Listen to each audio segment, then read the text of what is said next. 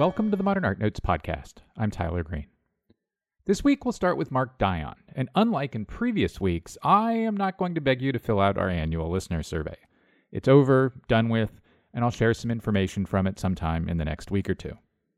This weekend, the Institute of Contemporary Art Boston opens Mark Dion Misadventures of a 21st Century Naturalist, a survey of over 20 years of Dion's sculptures, installations, and drawings. The exhibition, which was curated by Ruth Erickson with Jessica Hong, is on view through January 1st next year. The exhibition catalog, which was published by the ICA and Yale University Press, might be the best art book of 2017. Do not miss it. Amazon offers it for $48. We'll have a link on manpodcast.com. Dion works at the intersection of art, natural history, history, and anthropology.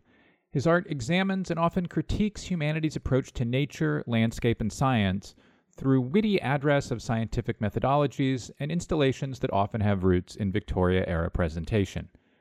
He has fulfilled commissions and had exhibitions at museums all over the world, including the Museum of Modern Art in New York, the Tate, and the British Museum of Natural History in London. He's also a co director of Mildred's Lane, a visual art education and residency program in Beach Lake, Pennsylvania. On the second segment, Annika E. E is included in Trigger Gender as a Tool and a Weapon at the New Museum in New York. The exhibition, which was curated by Johanna Burton with Sara O'Keeffe and Natalie Bell, looks at gender in the context of America's national political crisis. It's on view through January 21st, 2018. But first, Mark Dion, after a break.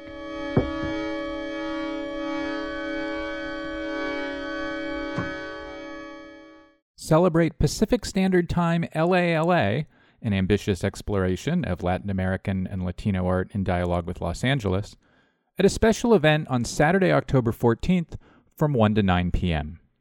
Artist interventions, rare short films, curator led tours, and DJ sets lead up to a mesmerizing evening concert by Ecuadorian American electronic musician Helado Negro, all amid the Getty's stunning architecture and breathtaking views. Learn more about this show and other upcoming performances at getty.edu slash 360.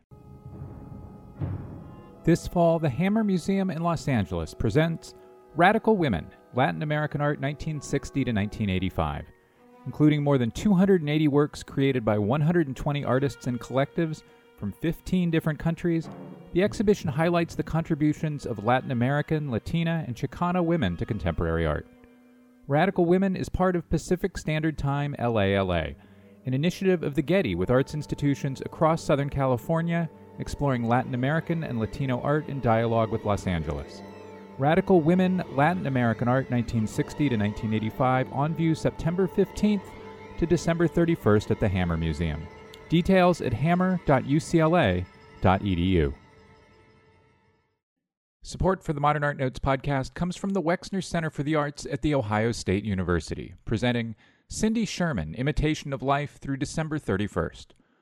Organized by the Broad in Los Angeles, this expansive survey of over 100 works makes its only appearance outside LA at the Wex.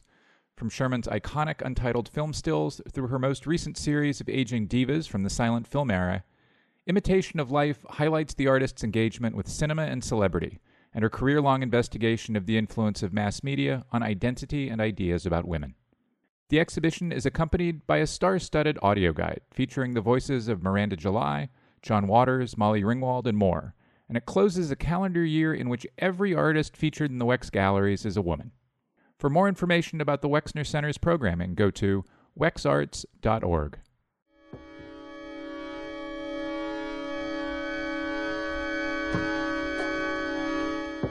And we're back. Mark Dion, welcome to the Modern Art Notes podcast. Thank you. I'm glad to be here. Let's go back to nearly the beginning 1981. You're in art school. As I understand it, you initially considered becoming a paleontology illustrator. And there's a long history of botanical illustration and avian illustration contributing to fine art, if you will, in both Europe and in the U.S. So this, eh, you know, and this this confluence has been of an increasing interest to historians and curators in recent years. So this is a very long way of asking how did paleontology illustration inform where you wanted to go and where you ended up going? Well, you know, I, I come from a family, a very kind of blue collar family, and certainly going to the Fine Art Museum was not something we did. It wasn't really part of our culture, but I, I grew up in uh, Fairhaven and, and New Bedford, Massachusetts. And so I would go very often to the Whaling Museum there, which is a really interesting kind of composite museum of, of natural history, fine art, decorative arts, social history, uh, industrial history. So this idea of, of all these things kind of mixing together was really interesting. But as a lot of kids growing up in the 60s, you know, I was fascinated with dinosaurs. And the one place you could see dinosaurs were, were, of course, the Time Life publications. Oh, yeah, the book. Yeah, exactly. And, you know, things like the Big Red Book, the, the World We Live In, many of those wonderful dinosaur murals, like the ones that are at the Peabody at Yale, were painted by uh, Rudolf Zallinger, who was teaching at, at the Hartford Art School when I was looking at schools and applying to schools. And so the idea that this master paleo artist was actually teaching that just that just really was a magnet for me to go to the Hartford Art School.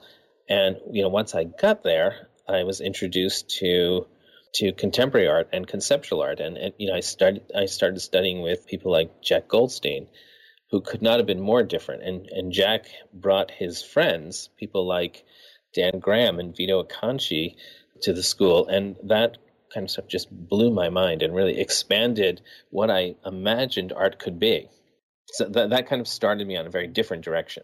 So paleontology illustration was a childhood interest in in dinosaurs being exploded by your teachers in art school and pointing you to possibilities you hadn't really thought of, more than something that continued to inform your practice in the 90s and aughts? Well, I would say that I, I, have never really abandoned my fascination with scientific illustration. I do a lot of projects today that still involve working on traditional scientific illustrations and, and creating teams who help me produce scientific illustrations or, or things that are very much in that family. I'm I'm still quite fascinated with how scientists continue to rely on traditional techniques of drawing and painting to really understand what they're looking at. And I, I think that that's a really interesting way of thinking about plants and animals as individuals and about encouraging a kind of careful looking.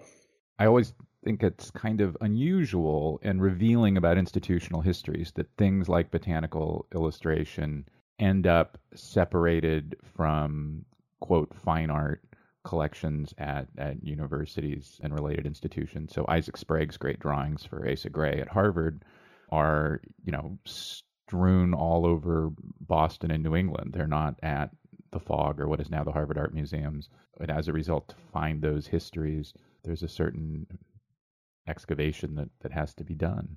Yeah, absolutely. So I think science il- illustration suffers from these kind of artificial hierarchies we have around art. And, you know, the recent exhibition I did at the Drawing Center with my partners, uh, Catherine McLeod and, and Madeline Thompson, where we rescued these wonderful illustrations from the Department of Tropical Research in uh, the William Beebe's organization based at the New York Zoological Society and showed those in the in the fine art, the elevated context of the drawing center, and and I think it was very easy to see how compelling and and dynamic these drawings were. We'll have a link to that show on manpodcast.com. I want to zip ahead conceptually, and then we're going to loop back to some specific works. In an interview you did a couple years ago with the podcast Bad at Sports, one of one of their really best episodes, I think, you talked about how in the 1990s you realized you were being included in lots of shows about nature and land and even landscape, and you felt like you were getting pigeonholed as the guy who makes art about living and, and dead nature. And you said that as a result, you began to focus on ologies, if you will, methodology and typology and that you began making work rooted in scientific practices as a result. And I thought that was really interesting because in, in American history, there's a similar such split in the 1830s. Emerson writes his landmark 1836 essay Nature for lots of reasons, of course. But one of them is that he thinks that science, with its emphasis on classification and naming, was stomping on the human experience of the wonders of nature. And you did kind of the opposite thing to what Emerson did in the 1830s. So this is a long way of asking. How much does the history of American response to nature inform or interest you? Well, I, you know, I think maybe I'm not entirely aligned with the sort of transcendentalist notion that you know that that the forests are cathedrals and that we find our you know we find the hand of God in nature. I, I think that there are ways of appreciating nature without imposing a kind of religious view, and and and, and I don't really think you know this this idea that's expressed in romanticism that beauty dies as as science grows. I I don't really find that a convincing argument. I think that understanding things through through biology and through science is you know a better way to appreciate them than I don't really believe in this kind of notion of uh, things being more beautiful because they're mysterious. I, I think they can still be remarkable and and and beautiful, and we can still understand them through the tools of science. I don't think anything is diminished from wonder through scientific inquiry. I would say quite the opposite. The more we know, the more wonderful things are. And and historically, that's where Emerson got later. I mean, you know, it took him twenty or thirty years, but that's that's that's where he gets. You know, I would you have used an Alfred Russel Wallace quote in your work at least one or two times. The objective of the best art and science is not to strip nature of wonder, but to enhance it. And that's really kind of Wallace, who who was a British scientist who came up with natural selection at about the time Darwin did. Did you find that Wallace quote as you were into your career, or was was a quote like that and a study of Wallace foundational?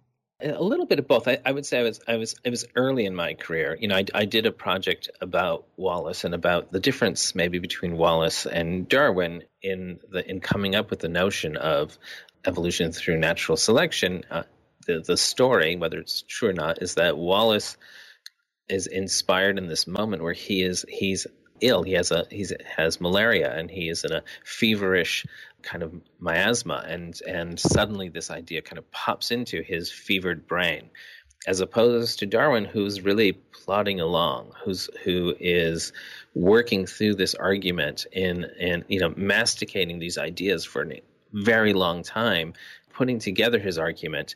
There is with Wallace this kind of eureka moment and I love the idea of these two men independently finding the mechanism of evolution, but doing so through very different methodologies. And and you know that just the characters themselves and their own personal lives very much mirror those two different those those two different ways of coming to that conclusion. You know, Darwin is in his later life very sedentary. You know, he has a, he's a kind of creature of habit. He's very well researched, and Wallace is is throwing himself all over the world from the Amazon to the Malay archipelago and and has this very empirical relationship to things and to people. And because of that experience, of course, he is not a typical Victorian. He's much more broad minded and and at the same time he's not uh, he also is open to things that maybe later we would be more dismissive of, like his interest in spiritualism and other things.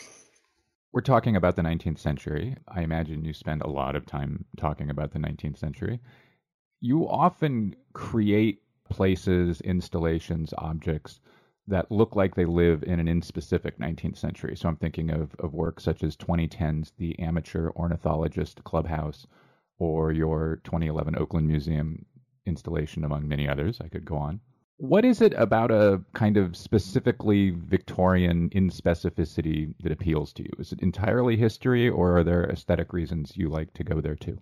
Well, I do think there is an important historic aspect of this, right? So I'm trying, I am always policing myself against the use of, of nostalgia, right? I, you know, I certainly don't think the 19th century were the good old days. I don't think that they were uh, a better time for people like ourselves and for and for most of the other people on the planet. I you know I think that they were really uh, quite grim times, but they are also the the crucible of natural history. They're really the crucible of how we understand the natural world, and a lot of the mistakes that we carry with us are forged there, eh, but also a lot of the things that expand our vision of nature uh, and expand it in a very inclusive way and in a way that is, I think, very thoughtful. So things like evolution, for example, are also forged there.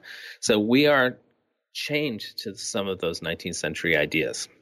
So I'm interested in that, and I'm also interested in how, in the 19th century, as as nature sort of begins to disappear from the lives of a lot of people, there is a very obvious attempt to bring nature back in through the decorative arts, through the fine arts, through the kind of phenomena of domestic taxidermy and the phenomena of of floral wallpaper and all of these things. So so I find that there's a a lot of in both in a in kind of science and proto science sense, but also in a sense of the domestic and everyday life, there are a lot of really exciting and uh, formative nodules of our social construction of nature that we we are whether we like it or not still kind of stuck with. So that's often why I'm brought back to that moment. Is there something in the aesthetics of the way Victorian rooms looked or the way Victorians hung things on walls or in cabinets or on desks that specifically appeals to you, or does it just go along with the thing? I think there's definitely a, a you know also a personal preference, right? I'm someone who despises the kind of minimal space. You know, I, I really find the Victorian insistence on excess the, that kind of horror vacui is, is, is is extremely personally appealing to me as well, and and I think no doubt I'm I'm very attracted to those spaces formally, and that includes to that period's museology as well. You know, I, I, I much prefer how the British Museum rooms looked in the 19th century than how they looked in the 1970s. You know, I'm much more interested in, say, how a museum like the Pitt Rivers looks and is put together than how the Contemporary Ethnography Museum in Paris is put together. So there there are definitely some aesthetic there's a kind of aesthetic fidelity maybe I have to that to that idea, which also fits into my you know my living space is kind of like that as well. So that it is I am a person who believes that my work is about a kind of interrogation of ideas, but these ideas are also bound in things, and that these things speak and part of my uh, job as a sculptor is to be able to learn how to be a smith in combining these objects in a way to make them evocative, to make them speak to the audience around the issues that I'm interested in, you know, the issues of the construction of the social category of nature. Your installations are absent 19th century humans for obvious reasons, and are, if we're lucky, populated by, by us in the 21st century. But in 1999, with J. Morgan Puett, you made a series of uh, sepia toned pictures, photographs titled The Ladies Field Club of York, ha- having contemporary people, people you, you work with in, in British museums, wearing period dress and, and, and presented as if being in period. You know, having created and, and being then in the process of creating places that referenced 19th century histories but were absent people were you interested in imagining or thinking about what they would be like if they were populated, or was that more of an aesthetic experience, or was that complicating stories of gender in your work, which tend to be built around histories that were created by white men? Well, you know, I, I think that there there is was certainly an or and there is a, an unacknowledged role of, of women in the history of natural histories and in in the 19th century, of course, women are not allowed to be part of the kind of societies that are forming an academic sense of what the natural world is. And at the same time, there are many examples of women explorers who make significant contributions. And also, you have lots of women who are involved in a more kind of amateur, hobbyish, and club like activity of collecting seaweeds and collecting plants and collecting birds and a whole series of things. So I think that that in some way, even though women were excluded from formally participating in that discourse, there were lots of women who practiced it regardless. And and I think that that's you know for me something I, I think very heroic in a sense. And and so Morgan and I researched a lot of these women, but also we were very interested in this kind of strange 18th and 19th century phenomena of using women's bodies as uh, as allegories for different properties. So so our each of our figures from the Ladies Field Club represents a, a scientific discipline at the time. So someone like Frances Morris, who's the curator at the Tate, she became the lepidopterist, and Iwona Blazwick becomes the botanist, and Victoria Pomery becomes the ornithologist, and Lisa Corrin becomes the anthropologist. So we're interested in using what was was at that moment a kind of matriarchy in the London museum culture world to to also acknowledge the kind of some of the perhaps positive things that have happened uh, and the leadership roles that women have now that they were not open to them then and at the same time to acknowledge that there is this sort of secret history and that's a secret history you know of of a kind of sorority of of women who have this fascination with the natural world despite being excluded from from formal academic discourses. It's a pretty great piece. It's included in in the Boston show. Yeah, it's a really it's a it's a really exciting piece and we you know we re- worked with actual period costumes and you know Morgan is of course a, a, costume expert so and we worked with large format cameras and we produced cabinet cards as truly as we could but big ones they're they're they're they're bigger, right? actually, actually, the, actually, the ones we're showing here are are the same size. Oh, they're one to one. They're they're actually cabinet card size. So there's there's two sets of these. One is at the Tate, and those are larger, and then there's one that's actual cabinet card size, and then those we're showing here in Boston. So sorry to jump around a bit, but the show does too, and I I, think one of the interesting things about your oeuvre is that it, it doesn't really fit tidy chronologies.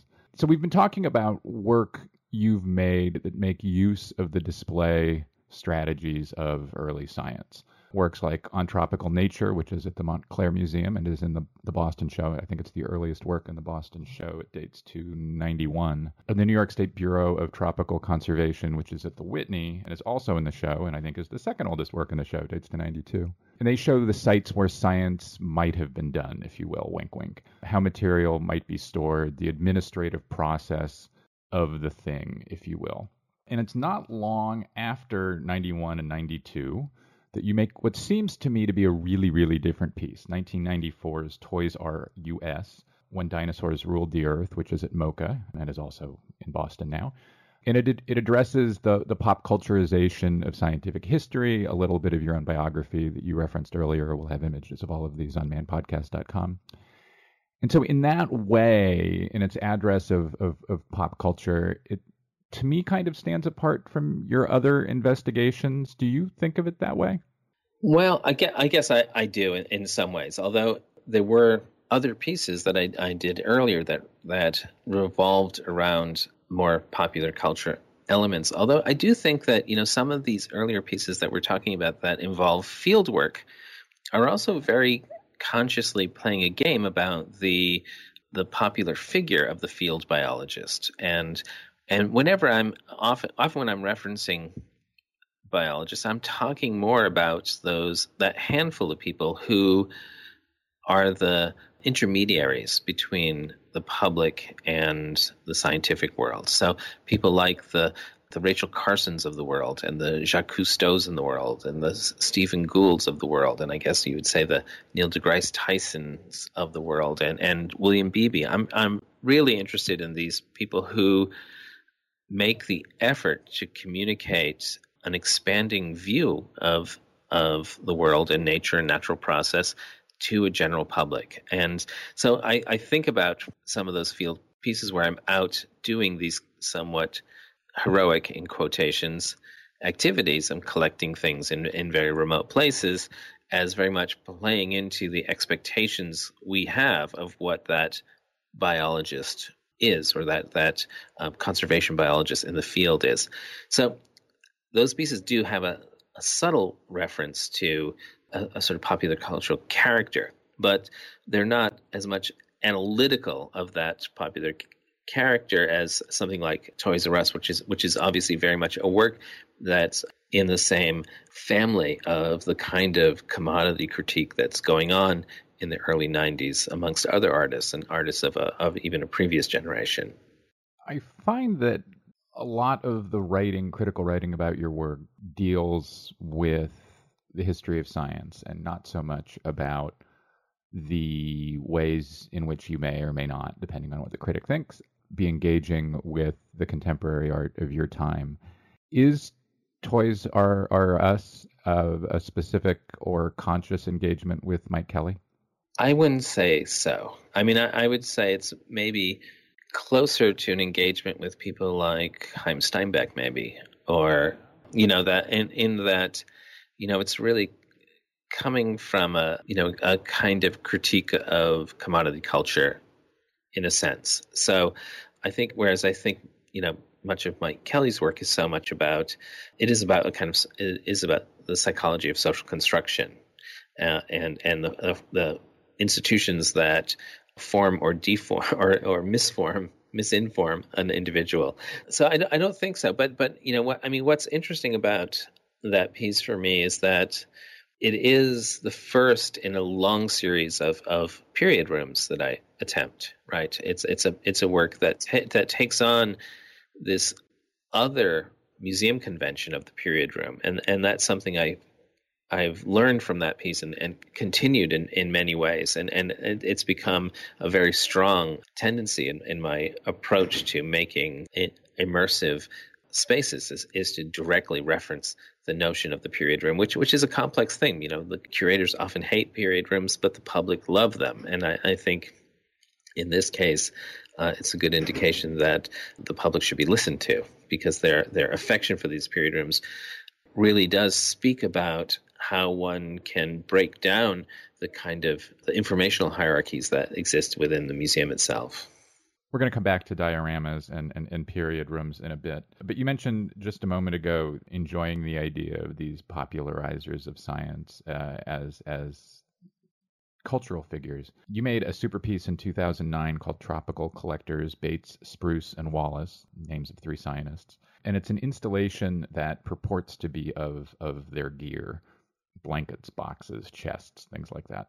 You know, it's another work rooted in the Victorian moment and period and aesthetic. And I guess this is sort of less an art question than it is a biography question. But when you're making or installing a piece as that, such as that, or performing a piece such as in the Thames with, with the Tate, do you find yourself thinking about your gear because in a way your gear is engaging that that very thing you make in 2009 or maybe vice versa yeah i mean i, I think are, are, you thinking of my gear in relationship to my field gear which yeah yeah uh, yeah. yeah i mean I, you know also i think you know for instance when i'm working on the thames i am very much conscious of the fact that I am I'm, I am projecting a kind of artist character, right? So I wear a specific uniform, which is kind of close enough to be believable, but at the same time, I understand how I'm constructing the identity of the of Mark Dion, the artist character, as opposed to myself, right? If I can just jump in for a second, in the catalog, which is gorgeous and wonderful, there are probably ten or fifteen pictures of you in character it, it's a part of the presentation of the show. I think for me that was very, you know, I, I learned a lot through studying the way Joseph Beuys constructed himself as a character in a way, and the way he developed this uniform and was able to bring a lot to his public presence. To it, it's not strictly performative in a conventional sense, but yet it is highly performative. And I think in, in a lot of these projects where I do, especially the archaeological digs, and I do field collecting projects, I am it very much is a performance, even if the audience is not necessarily right there in front of me. And I'm very careful about the kinds of images I allow to circulate in the world. It, it's very much un, it adds another layer to the reception of these images. I mean, the reception of these works. And so having having command over what those images are, how they depict my character, and and how that forms the foundation for the work's later reception is something you know to me like very it's it's, it's something I, I learned very very early on and learned very cautiously through looking at people like Beuys and Yves Klein who who very much controlled that aspect of their artistic persona. So in the archive that someday you will leave to or sell to NYU or wherever, is there a folder of Mark Dion and character images? oh, totally.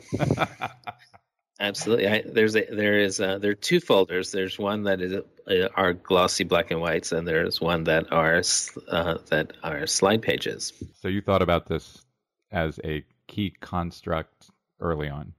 Yes, I, I mean very much so. I mean, uh, you know, I, I, was very inspired by the the the Flaubert novel Bouvard and Pécuchet, right? So these two amateur characters who go through the book playing out all of the 19th century obsessions, whether that's natural history and medicine and romantic poetry and love and land ownership. And they do all these things incredibly badly, right? So in my works, where I'm doing things very early on, where I'm jumping from being a botanist to being an ichthyologist to being an archivist, I'm also doing them very badly. This is not about the mastery of science, but this is rather about the inability to master techniques and technologies that an artist like myself cannot master those things. These are things that take a career and a lifetime and expertise. So the slippage between that mastery and and failure and the kind of masquerading that goes on, those are really important aspects of this of this work. I think I'm probably overly sticking you in the 19th century, so let me zoom ahead. Starting in, I guess, the mid to late 90s, you started making work about a very non 19th century concern, namely pollution and human created environmental degradation. There are pieces such as Killers Killed, a piece, uh, a work you made between 94 and 2007 that reference oil spills and kind of referencing the context context of say Goya or or, or Jacques Callot prints. And there's a piece from 99 2000 at the Museum of Contemporary Art San Diego titled Landfill, which kind of stands in for an excavation of of human debris as as considered in a in a mm, portable diorama of sorts. So this is a long way again of asking when did you decide to complicate the narratives in which you'd been working by adding pollution and, and human negative influence, if you will? Well, I, I think that a lot of the nature that I represented, you know, almost from the beginning was not necessarily nature with a with a capital N that um, that means untouched Alaskan landscapes. You know, when I when I do the project when when I first showed the the project in in '92 at American Fine Arts with uh, the the tropical New York Department of Tropical Conservation, I'm also doing a piece where I'm classifying, I'm, I'm keying out and and uh, systematically identifying fish, but I'm not gathering these fish from the wild. I'm gathering them from New York City's Chinatown. So this international trade market where things are coming from all over the world. It's not a kind of vision of of nature that leaves human influence behind. It's very much integrated. Um, you know, at the same time as someone who is you know, obviously very committed to wild things and wild places, I think it's it's an aspect of what I I want to do is represent the kind of natural world that we are we are constructing for ourselves, which is highly compromised. Not all the organisms, of course, are losers in this new environment that we're we're creating. We're you know we're creating a world that for some organisms is is ideal. You know for the kinds of things that cohabitate with us, roaches and rats and pigeons, they're doing extremely well. so so I think that that's one of the things I became very interested is this this sort of notion of these are selected species, these organisms that are able to rush into disrupted environments. And because they produce large numbers of offspring, they don't really have to produce in season. They completely take advantage of, of the food availability that, that a human environment allows. You know, they're increasing in numbers, we tend to detest these animals, but we detest them because they exhibit the characteristics that we do. You know, they are generalists and they're opportunists, and and uh, they are able to cross borders, ecological borders, very readily. And so, so you know, I, I, worked with the artists Bob Brain and Alexis Rockman. We did a whole series of publications and, and exhibitions around these organisms that inhabit the concrete jungle. In 2014, you made Cabinet of Marine Debris. To make it, you joined a scientific expedition that was studying the accumulation of plastic in the Pacific. And then uh, at the end of the expedition, you cleaned up many tons of debris that had washed up in, in southwest Alaska. It's a piece that's aesthetically in line with the previous several decades of your work, but it's also you know in its it's brightly colored, candy colored plastic, and, and just the sheer volume of the thing. It it seems to me to be more pointed, more insistent, more I don't know, visually louder. Is it is it is that a fair way to think of it? Is is it a, is it a more in your face way of addressing pollution and environmental degradation than you were doing 20 years before it?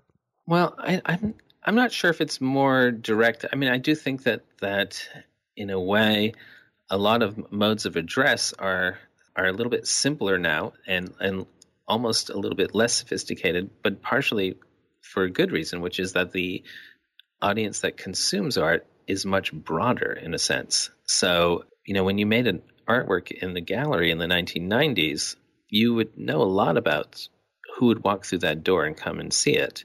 You know, today, if I work in here in Boston at the ICA, the audience here is not only is it vast, but it's also broad. I can't make assumptions about them. It's really like doing a work in a public space, and, and, and you know, to me, that's a triumph. That's something really wonderful. But it also does perhaps affect my mode of address in terms of not necessarily making as many deep art, art historical references or speaking as ironically as I might have in the past.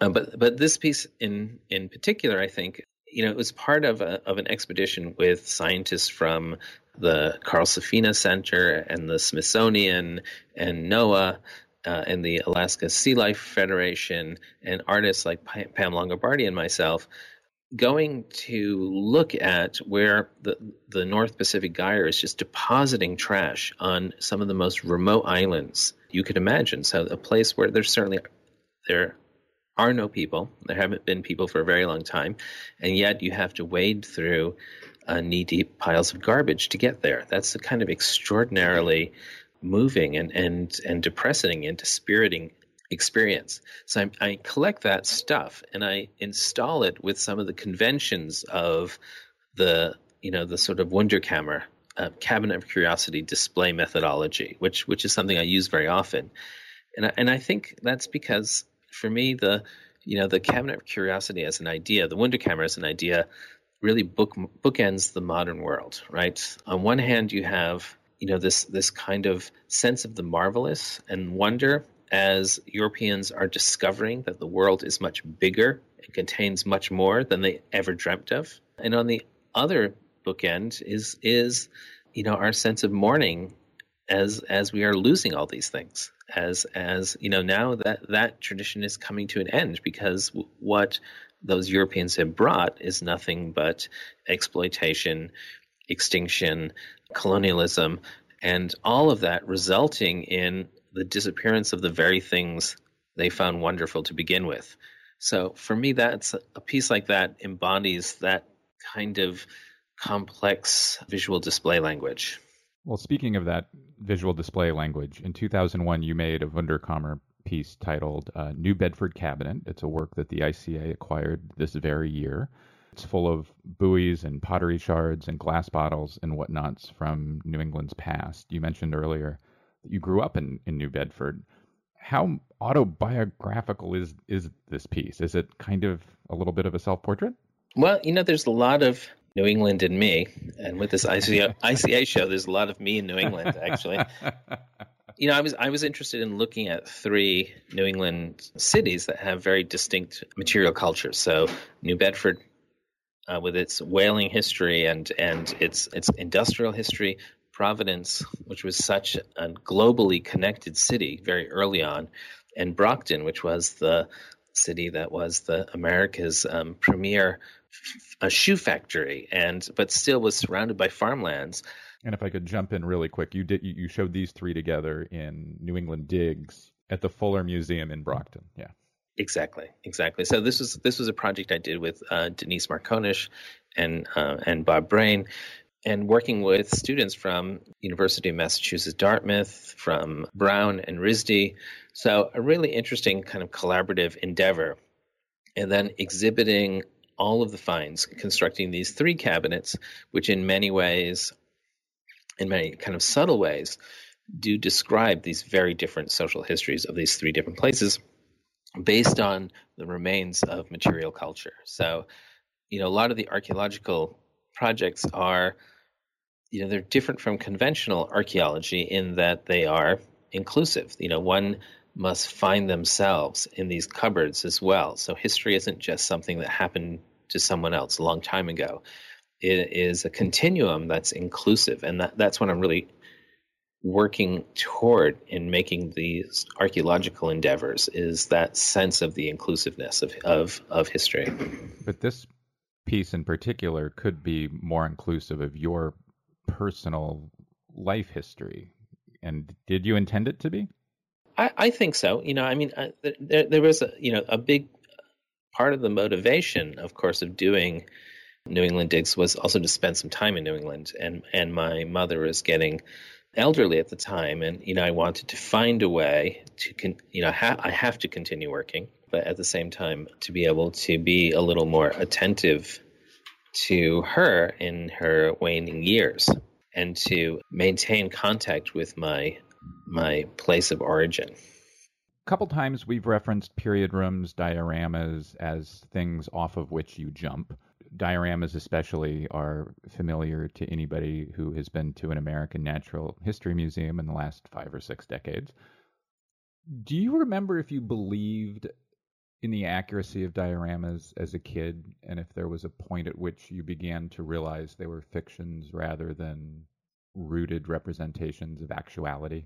Well, I think I always understood them as an ideal in the same way that I understood the illustrations I was looking at about the natural world produced by people like Rudolf Zallinger in the Time Life books as ideals. I, I wanted nature to be like that. You know, when when you look at one of those illustrations of the tropical rainforest and every animal in the rainforest is out at that moment, right? right? They're, they're all there side by side. You can see them all. Of course, that sets you up for great disappointment when you go to a tropical forest and it, you know it, it takes you half a day to see a bird.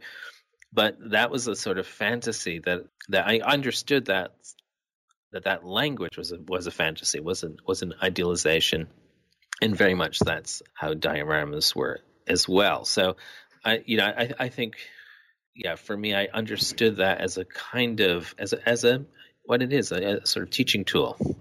Uh, at the same time, it's it's a great you know it is this incredible way of of condensing time in the same way that a lot of those illustrations and a lot of dioramas also play with this this this way of depicting nocturnal and diurnal time at the same time. And finally, this is a big ol' institutional retrospective in in in your own backyard in, in New England. And yet it's physically impossible for your most famous work, Neukom Vivarium in Seattle's Olympic Sculpture Park, to to be in it.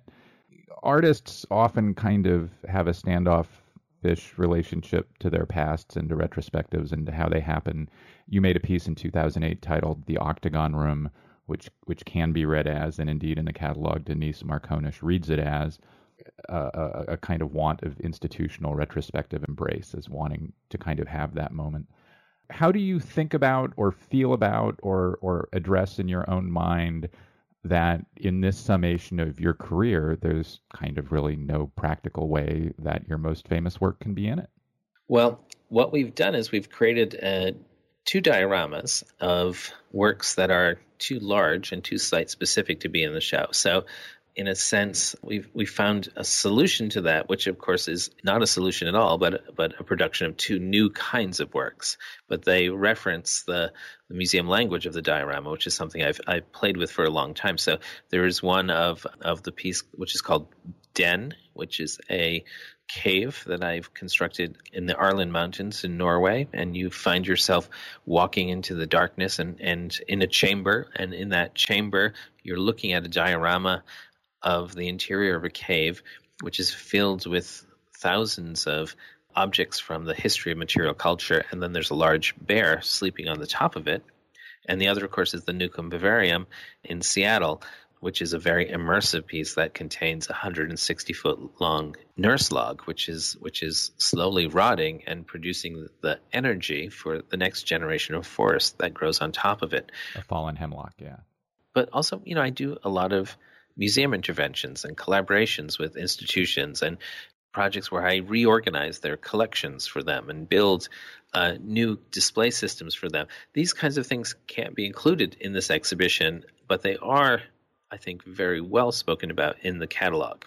Phenomenally, think, yeah, the catalog's and, and really great. I, I, think I'm I'm extremely proud of the catalog and, and the team of writers. And and I did reach out to a lot of people like Denise Markonish and and Colleen Sheehy and and uh, Mary Jane Jacob and Lisa Corrin, people who I've had you know lifetime relationship with developing ideas and and curating projects with.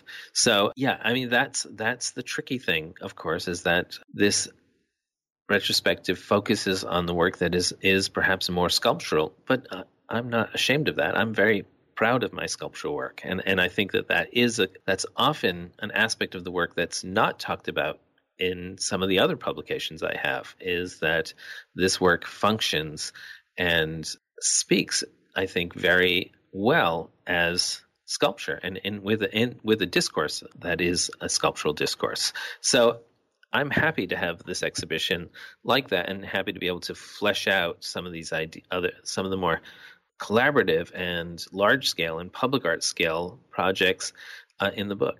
We mentioned earlier that your work typically addresses or often addresses science done by white guys because that's who did science in the 19th century. The catalog, all but two of the authors, so something like 12 to 2 or 14 to 2, all but two of the authors are women. Was that a conscious choice? I don't think it's a conscious choice, but I, I, I think that we, I mean, that's, uh, women have been my collaborators on these exhibitions from the beginning. And, and, and yeah, it's, I've, I've mostly worked with women, and I've had mostly the best experiences of my professional career working side by side and uh, with with women collaborators, and also in the exhibitions that I've done.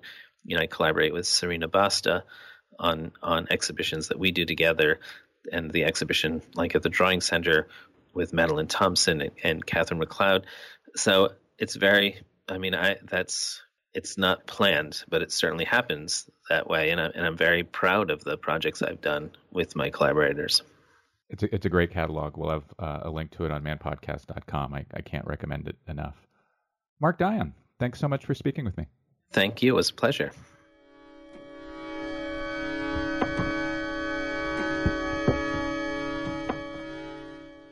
Experience Tom Sachs' Tea Ceremony a new perspective on the traditional ceremony combining the artist's longtime interests branding, Americana, space travel, and everyday manufactured materials. On view now at the Nasher Sculpture Center in Dallas through January 7th. Learn more at nashersculpturecenter.org. The Museum of Contemporary Art San Diego presents Memories of Underdevelopment Art in the Decolonial Turn 1960 to 1985 at its downtown location from September 17th through January 21st, 2018. In collaboration with the Museo Jumex in Mexico City and the Museo de Arte de Lima, Memories of Underdevelopment brings together artistic practices that, although evidently related, have until now been treated separately. Showcasing conceptual and performance artworks, this exhibition will shed new light on such well known artists as Lina Bobardi, Hélio Oiticica, and Lygia Pape, as well as lesser known artists in Colombia, Uruguay, Chile, and Peru. For more information, visit mcasd.org.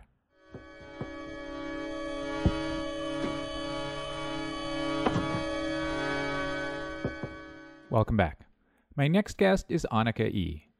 She's included in Trigger Gender as a Tool and a Weapon, which is at the New Museum in New York through January 21st, 2018.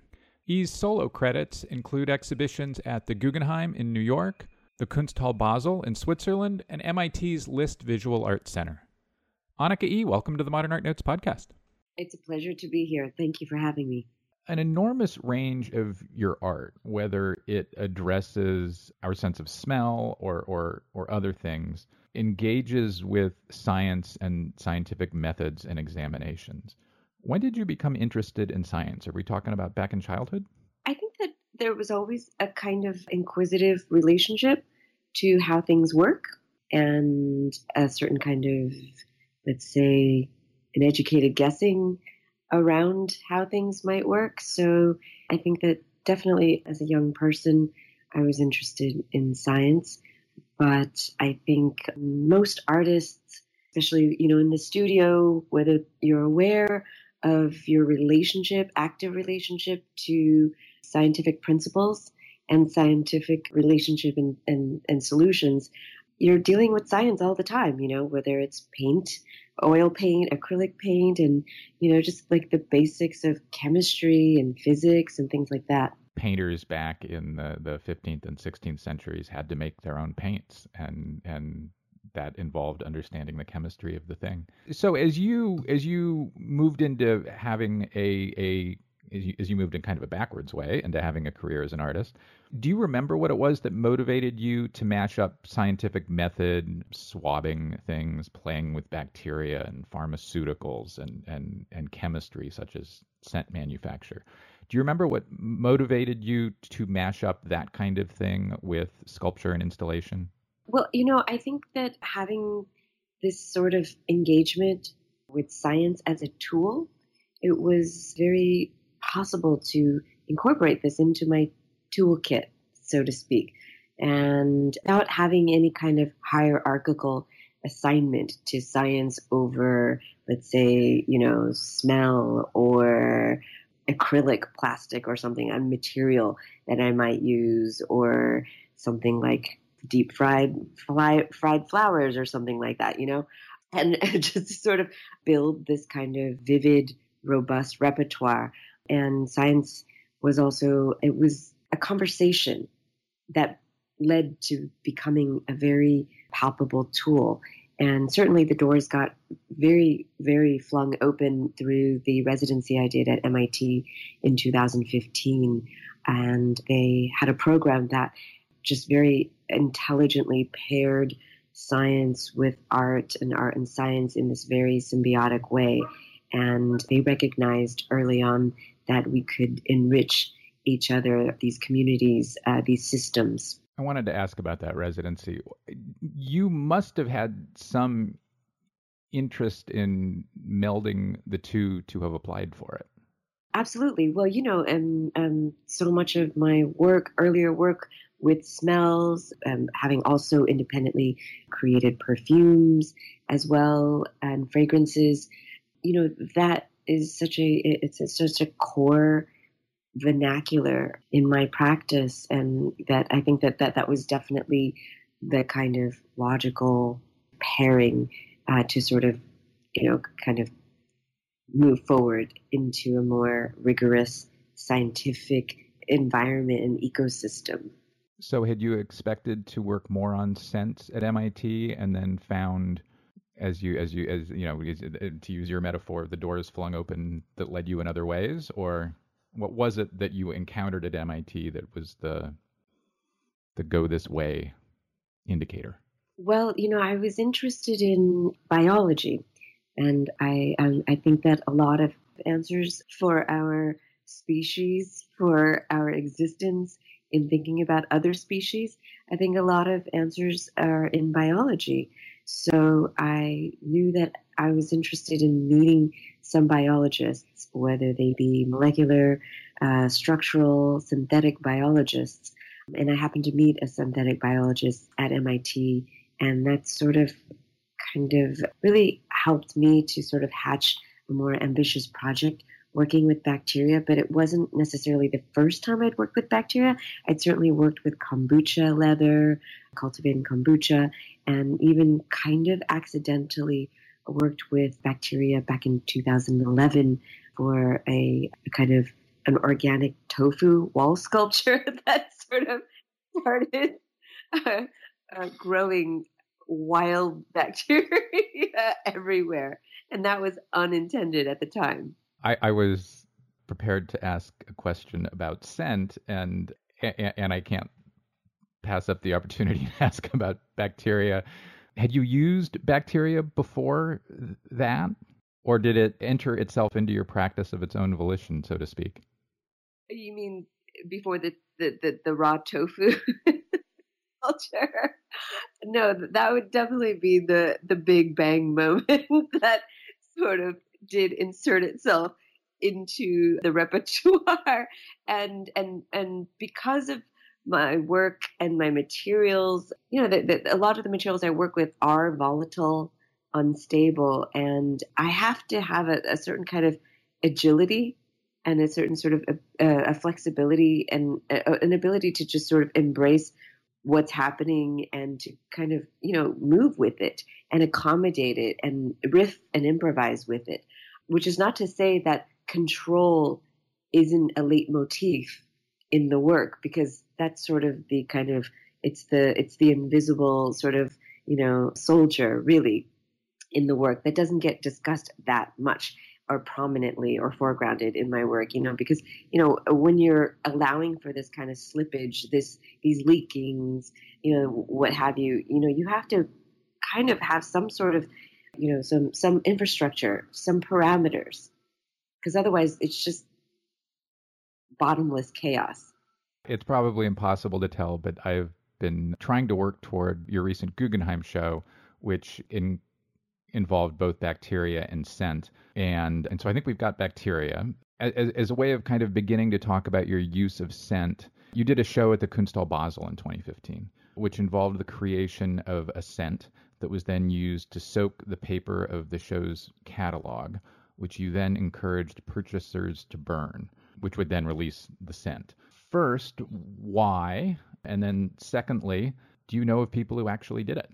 Well, you know, the book was like a, a, an attempt at this kind of self cannibalism. It was definitely a burn after reading, sort of tongue in cheek project, but it, it's ostensibly a, a kind of the show was loosely inspired by looking back on the past five, seven years of my production uh, cycle. It's a way of kind of resetting the dials and and I think that's really important. The kind of uh, sort of like temporality, the inner sort of quantum, you know, the the, the physics of our practice, of our uh, sort of creativity, of our imagination, and to sort of revisit that. And I tend to do that kind of rinse, recycle kind of uh, methodology when it comes to certain aspects like my titles or a certain kind of material that I'll repurpose in a new way instead of just this kind of, you know, cutting off period as though somehow, you know, that history isn't contiguous and that it isn't organic and porous, you know? So it was a way for me to look back and sort of sort of reconfigure and, you know, kind of dice and slice my my my sculptural language, my conceptual language from the past seven years. And so it felt very urgent to apply that spirit to the to the book.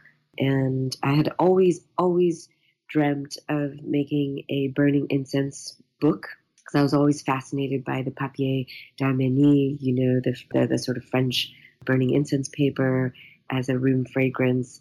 And I thought, oh, it would be so fantastic to make an entire book out of it and uh, you could sort of get immersed in the smell while you're reading about the work and the the fragrance was inspired by Alzheimer's and you know we associate the sort of crucible of of of, of our relationship to smell is memory right i mean that's the cornerstone and yet i wanted to create a smell around forgetting because i was looking back and it was a kind of a, a sort of like a schizophrenic, sort of almost a synesthesia, a synesthesic looking back.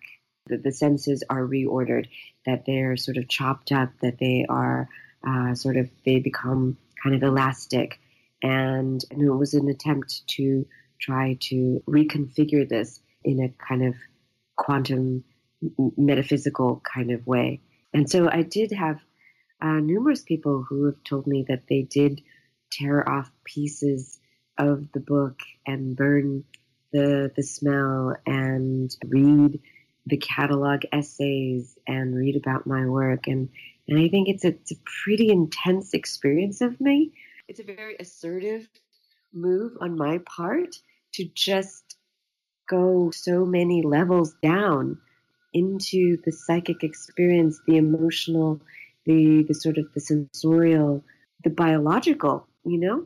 You briefly mentioned the relationship between scent and memory. Several years before you did the Kunsthalle Basel project slash catalog slash burning suggestion thing, you in a, in a, in a 2012 interview with Kriti Upadhyay for Zing magazine, you said that you wanted people who saw your work to quote be prepared to crank up the memory machine. So is is what you're suggesting that you found scent maybe to be the best or most specific or most immersive way to do that? Certainly on a level it can be.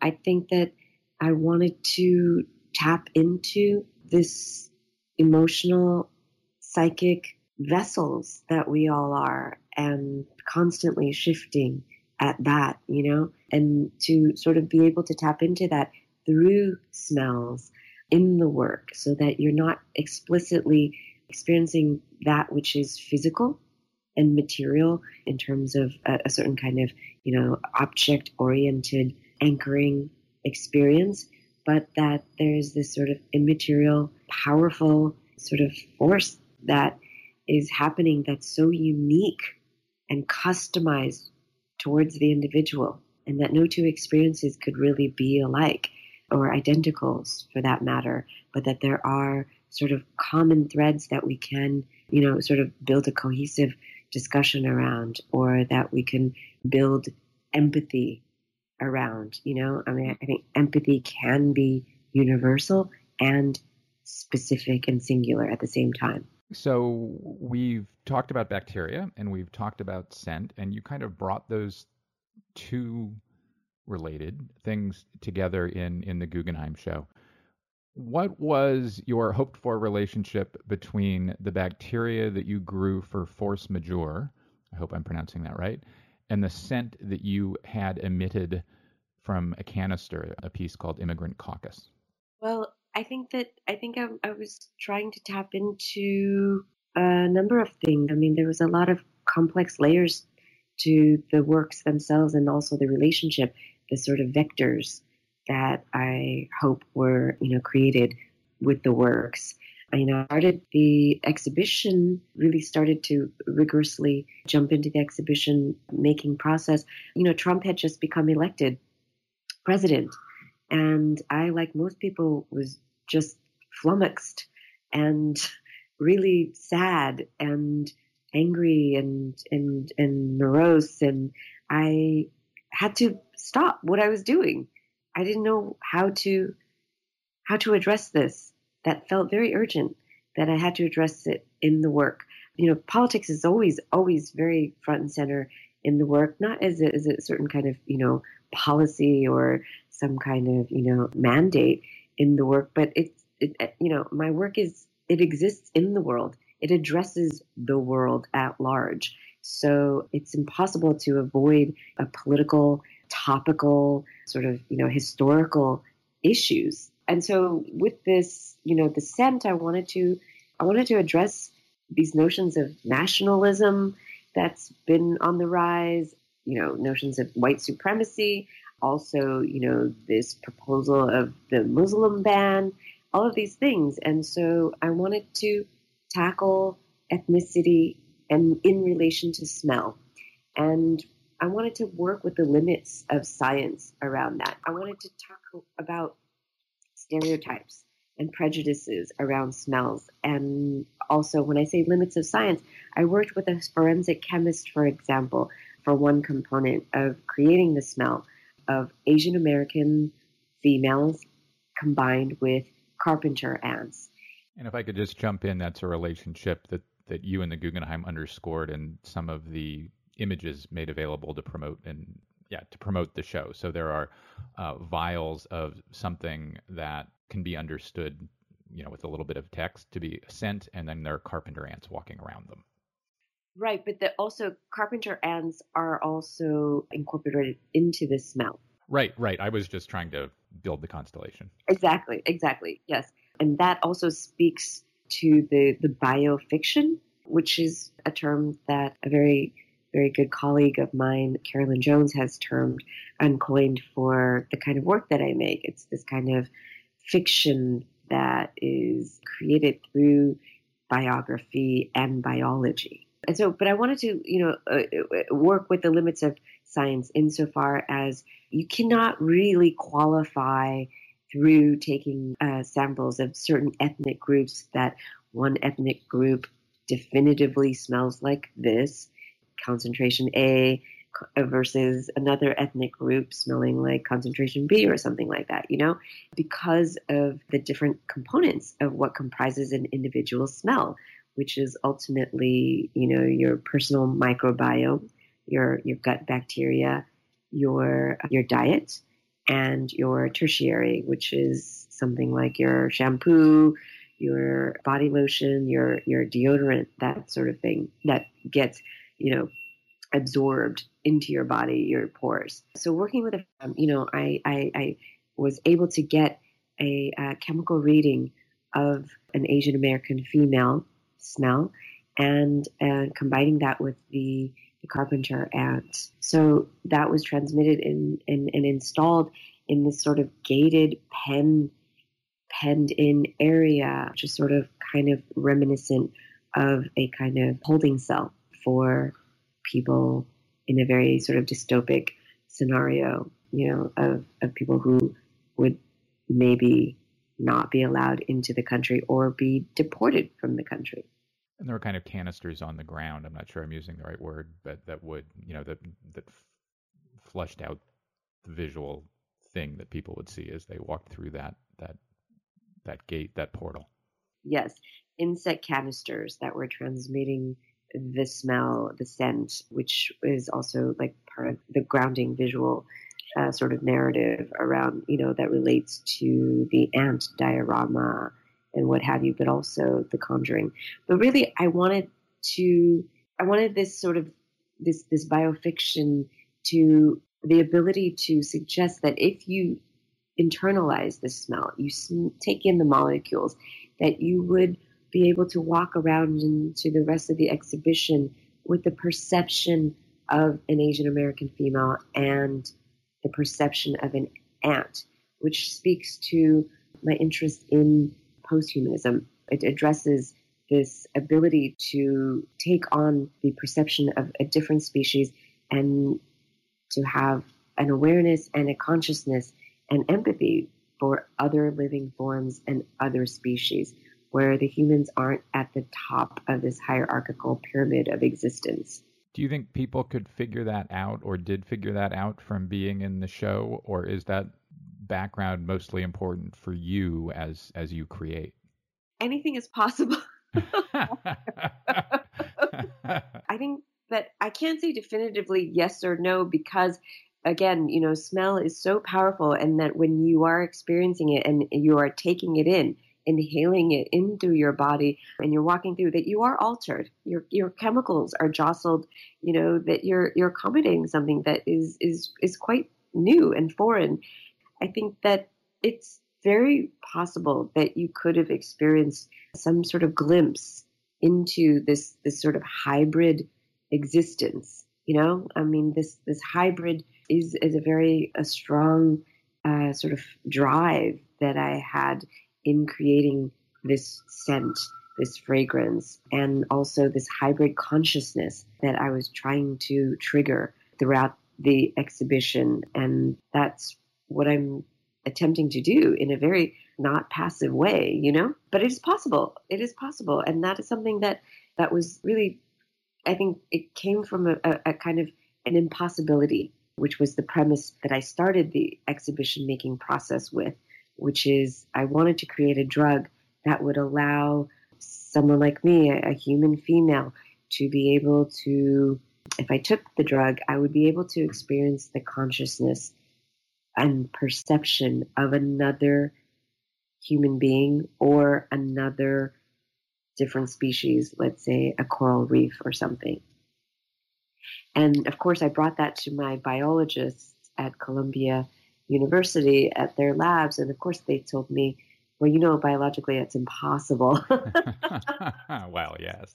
And I thought, come on, guys, you know, uh, you must have some some secret that we don't know about. But of course, no. I'd have to, you know, remap the shape of my brain to your brain if I wanted to experience your perception and your consciousness. And we just don't have the technology for that yet. But the, the exhibition making what is birthed through this kind of impossibility, which of course is a euphemism for a fiction, you know, a certain kind of biofiction. You know, we keep talking about alchemy, you know, the use of chemistry to make something new and different without talking about alchemy. Alchemy has a long relationship to visual art. In fact, the first representation of the three primary colors came in an 18th century Italian alchemy text. Are are you specifically interested in in alchemy or is it just kind of part and parcel?